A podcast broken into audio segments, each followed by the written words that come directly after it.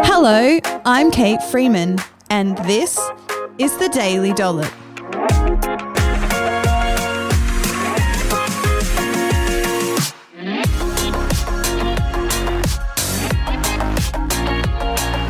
The Daily Dollop podcast is proudly brought to you by The Capital Chemist, Australia's premium community pharmacy where loyalty matters. On this episode of The Daily Dollop, I'm chatting about healthy snacking. We're going to go deep into what to eat and how to develop a healthy daily snacking habit.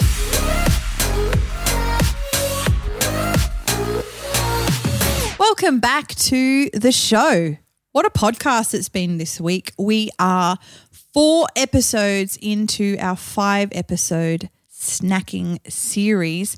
And I hope you have been getting a lot out of this. I'm going through the satisfying snacks module that's part of my online program over at the Healthy Eating Hub. That's a four week module that teaches people how to eat well for the rest of their life. I'm super, super passionate about that.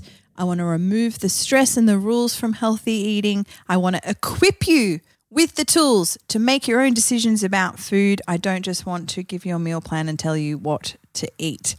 And that's what I'm really passionate about. So definitely head to the show notes and check out that module. It's only $39 a month to subscribe and access all the modules online videos, recipes, example days, lots of inspiration, live chat support with my team. It's amazing. So definitely check that out.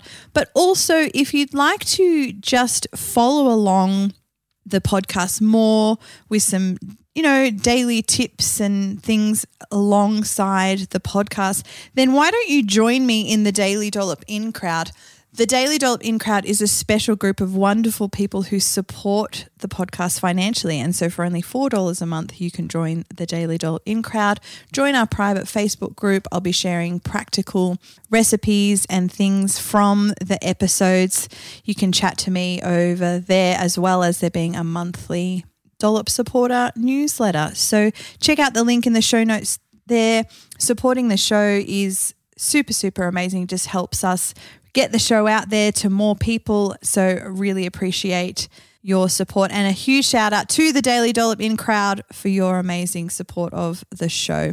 It's because of them that we actually were able to bring back the show because it got cancelled this year with Canberra going into lockdown. And so I am super, super grateful and super happy to be so far into our 12 week season that got support from the in crowd and support also from our incredible sponsor, the Capital Chemist. So, yeah, if you are keen to get involved in either of those things, check out the Capital Chemist, join the Healthy Eating Hub online program, or become part of the Daily Dollop In crowd. All the information for you is in the show notes. So let's get stuck into talking snacks. We've gone through a lot these last three episodes, and I've got more for you. There's two more episodes to go, guys.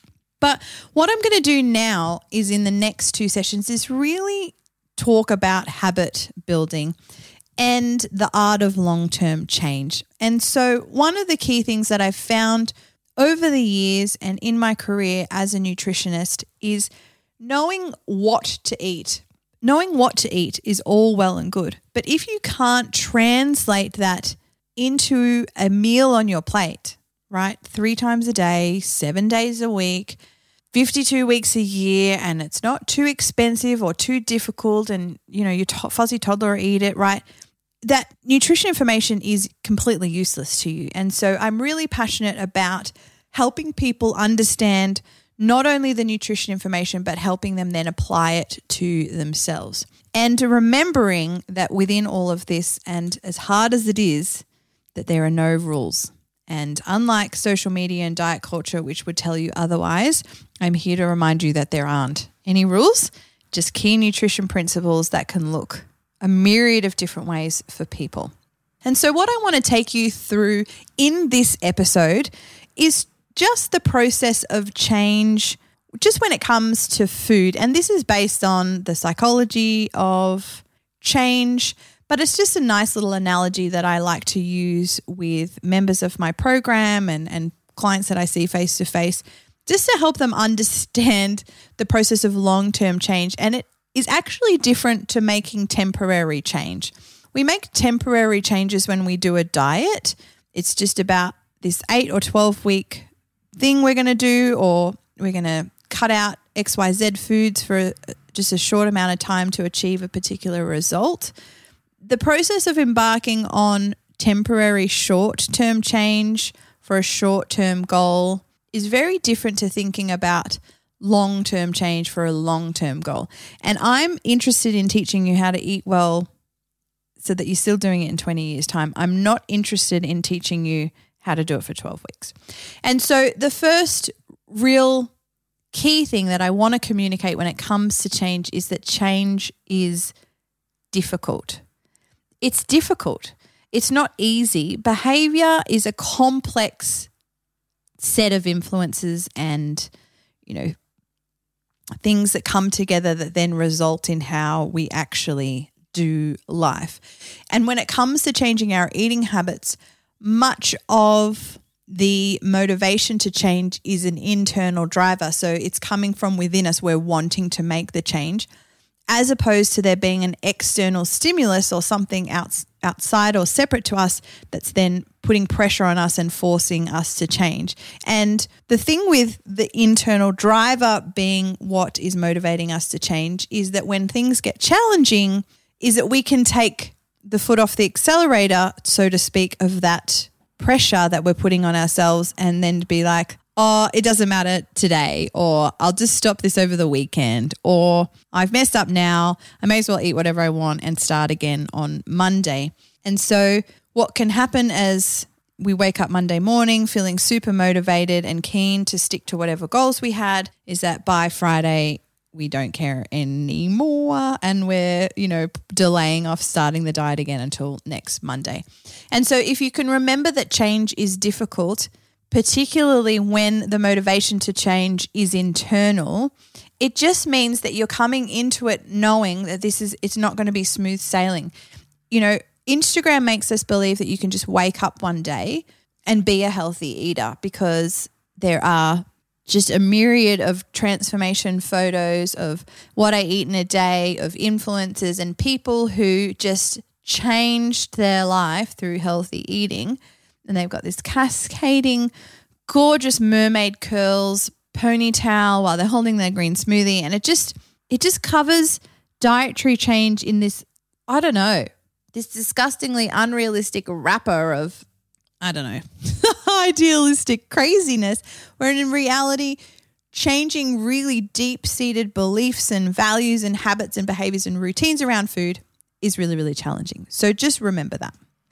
We often don't like change. It's really important to remember that, you know, humans at our core don't particularly like change. Better the devil we know than the devil we don't. And so uncertainty can be a huge part of making us stay the same, even though we don't like who we are staying the same. And the thing is, is that when you are having to change with internal stimuli as opposed to external stimuli, is that you, like I said before, is you can take the pressure on and off yourself when when the change gets difficult. The last thing I want to say on this is that change often feels unnatural.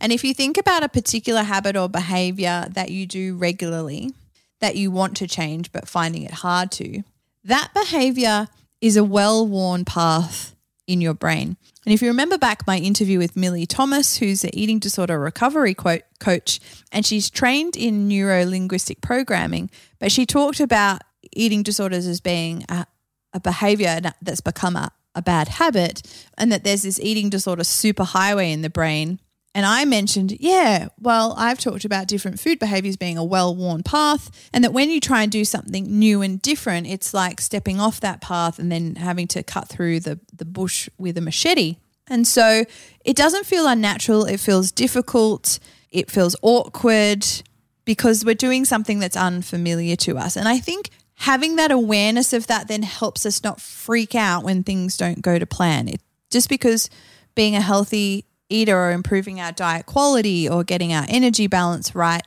is good for our health, it doesn't mean that it's going to actually feel magical for us. and in, in most cases, it's going to feel super unnatural and awkward.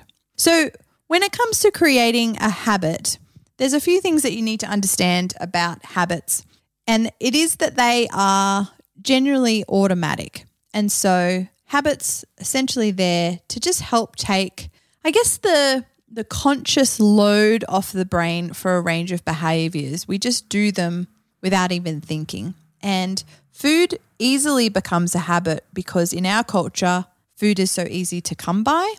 We don't often have to think about when our next meal is going to come. We know that there's going to be something to eat. Most of us have our homes, our fridges, and our pantries stocked with food. There's no food shortages. We could easily get food from a supermarket, a drive-through takeaway, a little corner shop, you know, a little restaurant or cafe. There's there's food everywhere. And so because our lives are so busy and food's highly available, a lot of our food behaviors have become automatic. We just grab and go and we eat and do things without even thinking about it because our brain's just like, hey, you're busy, you got other things that you need to think about. Let me take care of this.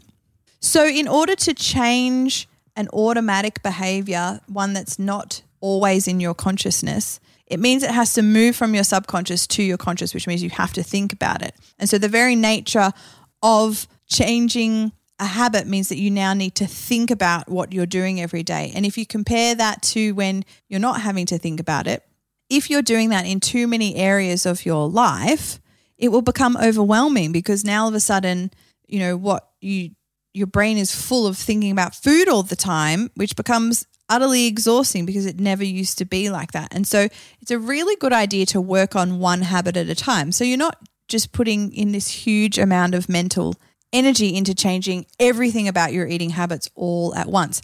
And it's why I created the online program at the Healthy Eating Hub because I I'm interested, like I said, in teaching you how to eat well long term. So I knowing that thing that habits are automatic, that they need to come into your consciousness in order to be changed, which means you're going to have to think about it for a little while before it becomes automatic again, is that you really I don't want to overwhelm you with too many things to do at one time because otherwise you'll just you'll hate it. It'll be so stressful. And so keeping in mind that focusing on one habit at a time will help set you up for success. The thing is, then, once you have decided what your new habit is going to be, is thinking about repeating the behavior enough times for your brain to learn it and then take over. Kind of like learning to drive a car or riding a bike and particular, you know, procedures and things that you might learn as part of your job that then you do enough times and it becomes a habit. So the same goes with shopping, planning, cooking, and eating. Same same sort of process. You repeat things enough and your brain will learn it and take over it. But that's that's not all, right? It's not enough to just pick a habit and go, okay, I'm going to move this over to my consciousness and think about it. I'm going to just focus on this habit, right? And not everything else. I'm going to think about what the new habit's going to be and, and repeat that enough is that habits actually require two things in order to really embed. Otherwise, you'll actually really struggle to make them a part of your life. And that is they need a cue, so something that triggers them to happen. And then they need intrinsic reward, which means that reward is built into the behavior itself. And so as human beings, we we do particular behaviors that serve us. And it's one of the reasons why we don't stick to fad diets long term is because even though they're getting us quick, drastic results, which we like, on the flip side is we're often eating unfamiliar food that we don't like eating that leaves us feeling unsatisfied. We're having to fast for periods of time or miss out on social situations. And none of these things contain intrinsic reward. In fact, we hate it. I can't tell you how many people that have sat in my office and be like, oh, I, I want to lose weight, but I don't want to eat friggin' lettuce and salad you know, because they've literally done so many fad diets where they've just ate copious amounts of salad and chicken and now they're over it and they've got a negative association with dieting in that way. And so I I I'm all about helping them understand, well, we need to build some intrinsic reward into the behavior. You need to love what you're eating. It needs to feel reasonably easy. If it's too difficult, it won't become a habit because it's just too hard for your brain to automate. You need to break down the steps into smaller, achievable chunks. And so, what I want to do and finish up with in the last episode tomorrow is just get into more detail around creating a habit when it comes to snacking. Well, that's it for today's episode. Have a think about some of the habits that you might like to focus on. Pick one of them, and then we can work through that in the next episode tomorrow. A big thank you to the Capital Chemist and the Daily Dollop In crowd for their continued support of our show. We couldn't do this without them. Make sure you subscribe so you never miss an episode. And if you love what you're hearing, please leave us a review.